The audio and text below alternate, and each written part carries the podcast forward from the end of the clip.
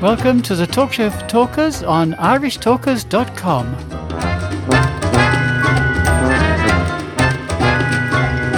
So I would like to welcome you all back to this particular segment, Toastmasters and would be Toastmasters.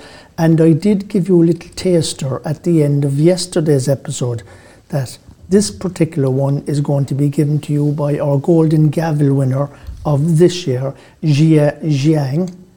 And he became the Golden Gavel, Gavel recipient for 2019. So listen to his story and learn.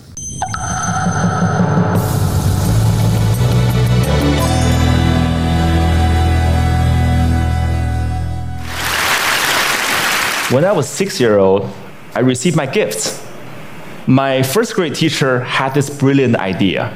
She wanted us to experience receiving gifts, but also learning the virtue of complimenting each other.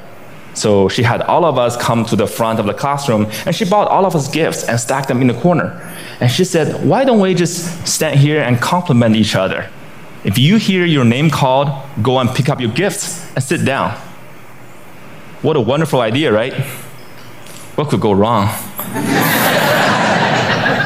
well, there were 40 of us to start with, and every time when I hear someone's name called, I would give out the heartiest cheer.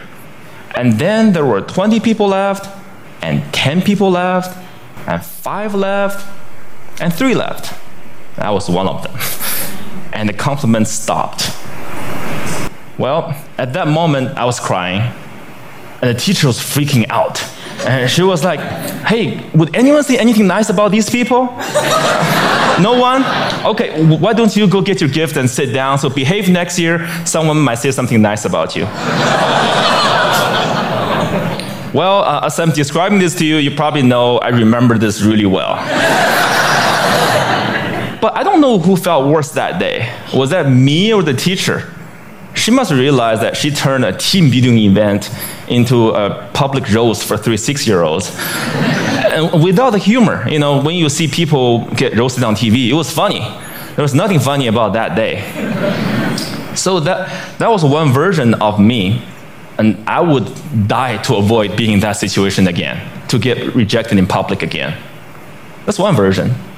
Then fast forward eight years, um, Bill Gates came to my hometown, Beijing, China, to speak, and I saw his message. I love, I fell in love with that guy. I thought, wow, I know what I want to do now. That night, I wrote a letter to my family telling them by age 25, I will build the biggest company in the world, and that company will buy Microsoft. Totally embrace this idea of conquering the world, domination, right? And uh, I didn't, no, I didn't make this up. I did write that letter.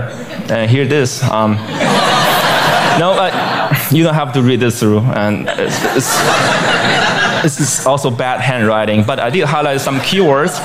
Um, you get the idea. So, that was another version of me wanting to conquer the world. Well, then two years later, I was um, presented with the opportunity to come to the United States. I jumped on it. And because that was where Bill Gates lived, right? So I, I thought that was the start of my entrepreneur journey. Then, fast forward another 14 years, I was 30. Nope, I didn't build that company. I didn't even start. I was actually a marketing manager for a Fortune 500 company. And I felt I was stuck. I was stagnant. Why is that? Where's that 14 year old who wrote that letter? It's not because he didn't try.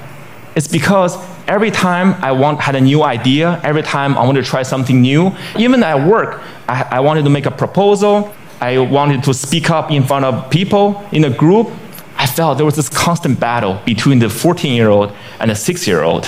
One wanted to conquer the world, make a difference. Another was afraid of rejection. And every time, that six year old won. And this fear even persisted after I started my own company. I mean, I started my own company when I was 30. Uh, if you want to be Bill Gates, you got to start sooner or later, right?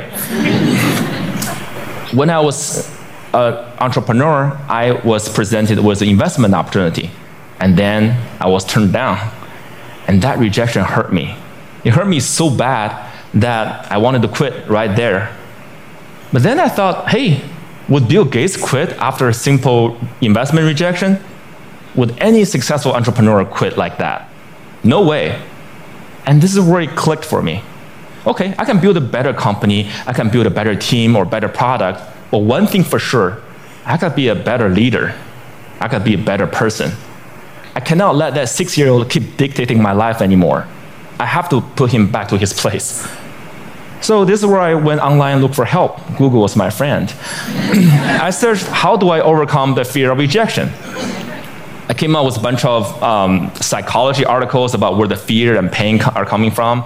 And then I came up with a bunch of rah-rah inspirational articles about don't take it personally, just overcome it. Who doesn't know that?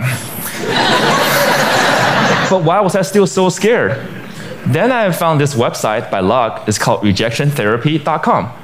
Um, re- rejection therapy was this game invented by this Canadian entrepreneur. His name is Jason Comely. And it's basically the idea is for 30 days, you go out and look for rejection. And every day get rejected at something, and by the end, you desensitize yourself from the pain. And I love that idea. I, I, said, you know what, I'm gonna do this, and I'll film myself getting rejected 100 days. And I came up with my own rejection ideas, and I'll make a video blog out of it. And so here's what I did. This is what the blog looked like. Um, day one, Bar- borrow $100 from, borrow $100 from stranger. So this is where I went to where I was working. I, uh, I came downstairs and saw this big guy sitting behind the desk. You know, he, he looked like a security guard. So I just approached him. And I was just going, I was just walking, and that was the longest walk in my life. I just hair at the back of my neck standing up. I was sweating, then my heart was pounding. And I got there and said, Hey, um, sir, can I borrow $100 from you? and he looked up, he's like, No. And I just said, I said, no, I'm sorry. Then I turned around and just ran. I felt so embarrassed. But because I filmed myself, so that night I was watching myself getting rejected, I just saw how scared I was. I looked like this kid in Sixth Sense. I saw dead people. but then I saw this guy, he, you know, he, he wasn't that menacing. He was chubby, lovable guy, you know. And, and, and he even asked me why. In fact, he invited me to explain myself. I could have said many things. I could have explained, I could have negotiated. I, I didn't do any of that. All I did was run. I felt, wow, this is like a microcosm of my life. Every time I feel the slightest rejection, I just run as fast as I could. And you know what? The next day, no matter what happens, I'm not gonna run. I'll stay engaged. Day two, request a burger refill. is where I finished, uh, went to a burger joint, I finished lunch, and I went to the cashier and said, hey, can I get a burger refill? and he was all confused. I was like, what's a burger refill? I said, well, just like a drink refill, but what's a burger? and he said, sorry, we don't do burger refill, man. so this is where rejection happened. I, I could have run but I stayed. I said, Well, I love your burger, I love your, your joint, and if you guys do burger refill, I would love you guys more. and he said, Well, okay, I'll tell my manager about it. Well, maybe we'll do it, but sorry, we can't do this today. Then I left. And by the way, I don't think they ever done burger refill. I think they're still there. Um, but the life and death feeling I was feeling the first time was no longer there just because I stay engaged, because I didn't run. I said, wow, great, I'm already learning things. Great. And then day three, getting Olympic donuts. Um, th- this is where my life was turned upside down. I went to a Krispy Kreme. Uh, it's a donut shop in mainly in the southeastern part of the United States. Um, I'm sure they have some here too. Uh, and I went in and said, "Can you make me donuts that look like Olympic symbols?" Basically, you interlink five donuts together. I mean, there's no way they could say yes, right? The donut maker took me so seriously. so she put out a paper, started jotting down uh, uh, the colors and the rings. It's like, um, how could I make this? And then uh, 15 minutes later, she came out with a box that looked like Olympic rings. and I was so touched. And I, I just couldn't believe it. And uh, that video got over 5 million views on YouTube. the world couldn't believe that either. And you know, eh, because of that, I was on um, in newspapers and talk shows and everything, and I became famous. A lot of people started writing emails to me and, and saying what you are what you're doing is awesome. But you know, fame and notoriety did not do anything to me. What I really want to do was learn and to change myself. So I turned the rest of my 100 days rejection into this playground, into this research project. I wanted to learn, see what I can learn. And then I learned a lot of things. I discovered so many secrets. For example, I found if I just don't run, if I got rejected, I could actually turn a no into a yes. And the magic word is why. So one day I went to a stranger's house, had this flower in my hand, and I said, knock on the door, I said, hey, can I plant this flower in your backyard? and, and he said, no. Um, but before he could leave, I said, hey, can I, can I know why?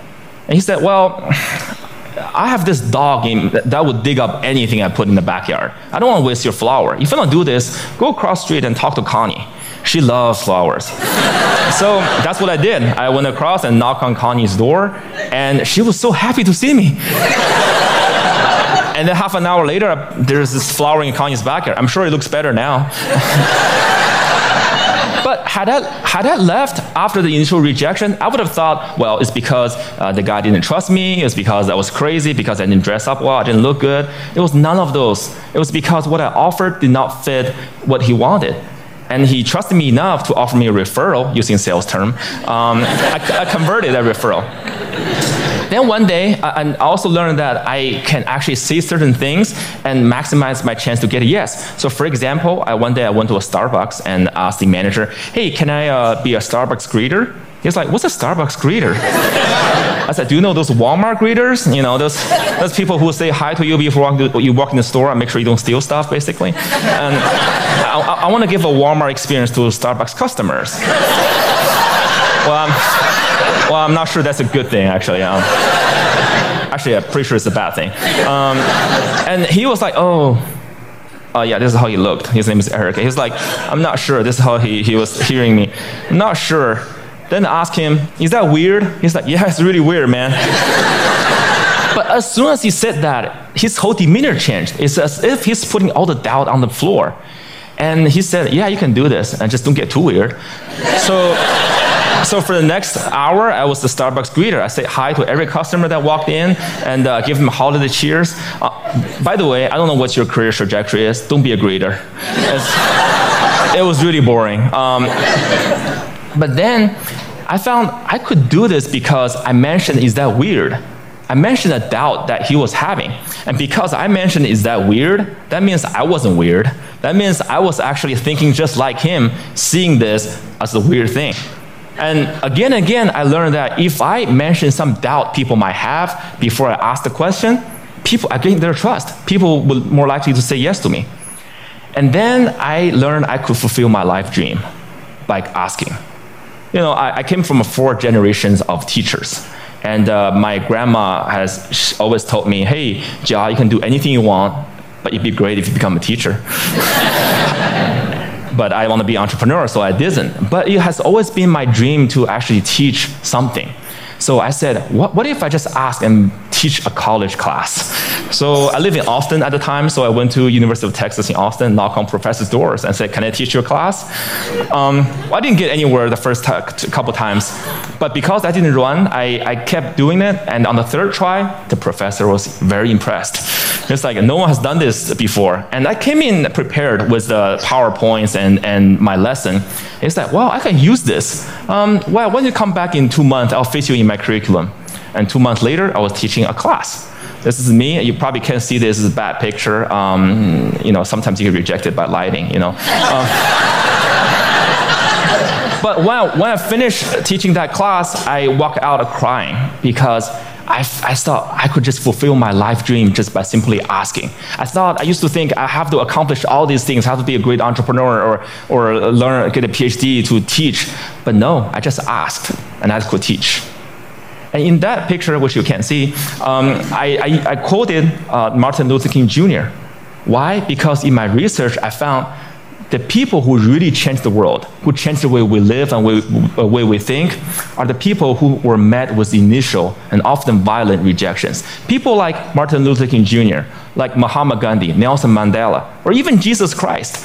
These people did not let rejection define them. They let their own re- reaction after rejection define themselves. And they embrace rejection. And we don't have to be those people to learn about rejection. And in my case, rejection was my curse, was my boogeyman. It has bothered me my whole life because I was running away from it. Then I started embracing it. I turned that into the biggest gift in my life. I started I started teaching people how to turn rejections into opportunities. I used my blog, I used my talk, I used the book I just published, and I, I was even I'm even building technology to help people overcome their fear of rejection when you get rejected in life, when you are ma- make, facing the next obstacle or next um, failure, consider the possibilities. Don't run. If you just embrace them, they might become your gifts as well. Thank you.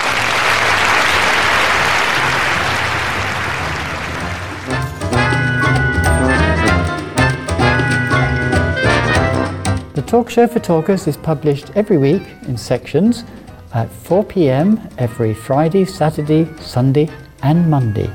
Go to our website, irishtalkers.com, for more information.